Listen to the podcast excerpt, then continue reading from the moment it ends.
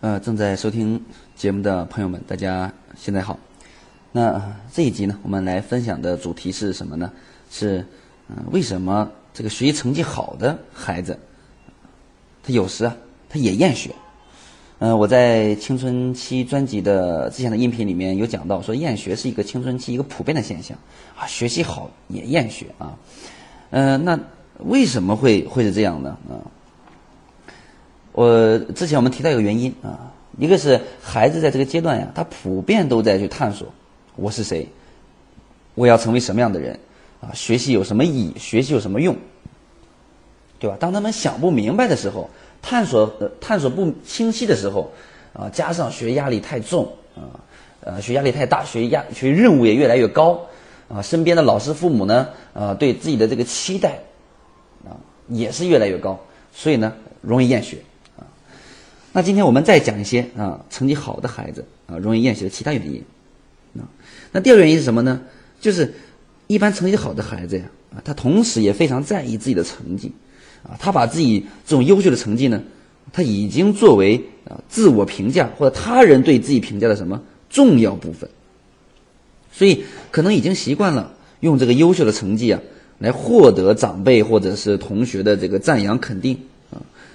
很少经历什么，很少经历挫败，所以这个时候呢，呃，孩子有的时候啊，会担忧学习成绩啊可能出现下降，所以本身学习的压力又大，还会有时还会担心啊，成绩下降了怎么办？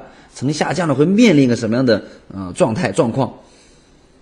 因此呢，会产生一些心神不宁的焦虑啊，嗯、所以呢，嗯、这个这个这个这个这个，万一在考试呃真的成绩退步不好的话，哇，那真的是。啊，这个这个这个很少遇到挫败，遇到挫败之后呢，那调整自己的这种这种，呃，难过呀，这种这种情绪啊，就会比较难，对吧？那到最后呢，可能就发展成什么呢？一听说要考试呢，就怎么样啊？就忐忑不安。所以这个时候啊，孩子生活于内心世界啊，就已经啊被名列前茅的成绩啊所绑架了。对他们来说，这个学习已经不是为了学习知识的，而是尽可能保持一个好成绩。保住自己的这一这么一个自我的对自己的评价，或者别人对自己的一个好兄的这么一个形象的一个评价，对吧？啊，所以呢，啊，有些孩子啊，成绩虽然好啊，但是害怕成绩退后，呃的发生的一些状况啊，所以长期处于一种担忧、焦虑当中啊，所以容易导致厌学啊。那第三原因是什么呢？就是成绩好的孩子啊，虽然这个成绩啊在班里面是排在最最前面，但是、考试当中啊。他也可能会存在什么失误的情况啊，对吧？啊，也可能存在呃别人就很努力超过的情况啊。嗯，那为了消除这些妨碍自己呃名列靠前的隐患，对吧？失误或者别人呃更努力啊，超过自己，那他就不可避免的要对所学的知识进行什么反复进行的练习。比如说，别人要做一本练习册。啊，他可能要做到三本到五本才肯罢休，这就是我们上一讲讲的什么呢？就是，嗯，可能会陷入这种重复枯燥的这种过度学习当中啊。我们刚上一讲讲了过度学习会怎么样啊？过度学习会让孩子，呃，这个这个这个丧失什么啊？丧失这个学习的积极性啊，注意力不集中等等等等的消极影响，对吧？所以呢，呃，因为过度学习而对这个知识啊产生了厌倦啊，导致厌学。那这个第四个理由是什么呢？呃，第四个理由就是，呃，成绩好的孩子呀，啊、一般呢，呃，他会特别容易受家长的关注和老师的偏爱啊，或者也是班上一个小圈里面的呃明星，对吧？啊，一旦成绩下滑呀，啊，既要遭受家长的盘问，还要去面对老师的谈话，还要班级的议论，对吧？在这样的压力与众人的瞩目下，孩子的肩上时刻感受着巨大的这个呃千斤顶，对吧？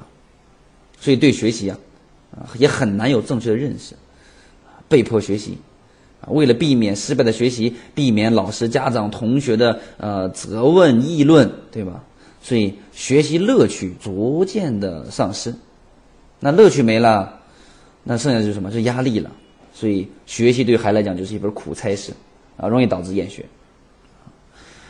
那这个第五个原因呢？那可能是一些孩子呀，一些孩子确实是天赋比较高，对吧？智商比较高，对于学校当中正常学习来讲，对他来讲呢，简直都是小儿科啊，没有什么挑战性，乏味。啊，我们说做一件事情，如果说太难了啊，我我们容易去去磨蹭啊，或者不不去做；那太简单了，也是乏味，没兴趣。对吧？轻轻松松的稍微应付一下就能考第一名啊！当然这是极少部分啊，智商比较高、天天赋比较高的孩子啊，所以这个时候呢，啊，那孩子呢可能也会容易产生一些啊厌学的情绪啊，没有乐趣，对吧？那通过这呃原因我们找出来之后呢，嗯，对大家有什么样的建议呢？啊，第一呢，这个这个这个我们要去嗯，去通过跟孩子聊天呀。啊，改变孩子的一些认知，对吧？什么认知呢？最起码，这个这个这个，呃，成绩排名不是最重要的，最重要的是什么呢？是掌握知识，对吧？通过知识，呃，来去怎么样，让自己未来呃长远实现自己的梦想理想，这个是很重要啊！就不要过分的计较这个名次啊，这个很重要啊，就是对知识的乐趣。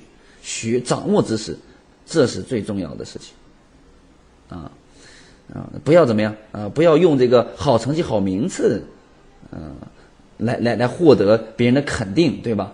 啊，当然用这个方法获得别人肯定可以，但是呢，如果本末倒置了，只是为了获得肯定才去获得好成绩，那这个想法是不对的，对吧？那这样的话，就就就就就就已经对学习啊没有了这个正确认识了。第二就是怎么样啊？不要给孩子太大的这个压力，对吧？减轻孩子的这个学习负担，啊，让孩子怎么样啊？能轻装上阵学习啊，乐其所学啊，不要去过度学习，对吧？成绩波动，这个成绩出现波动的时候，孩子情绪出现波动的时候，我们及时的去通过沟通聊天，帮孩子减压，啊。第三，就如果孩子本身天赋很高的话，智商很高的话。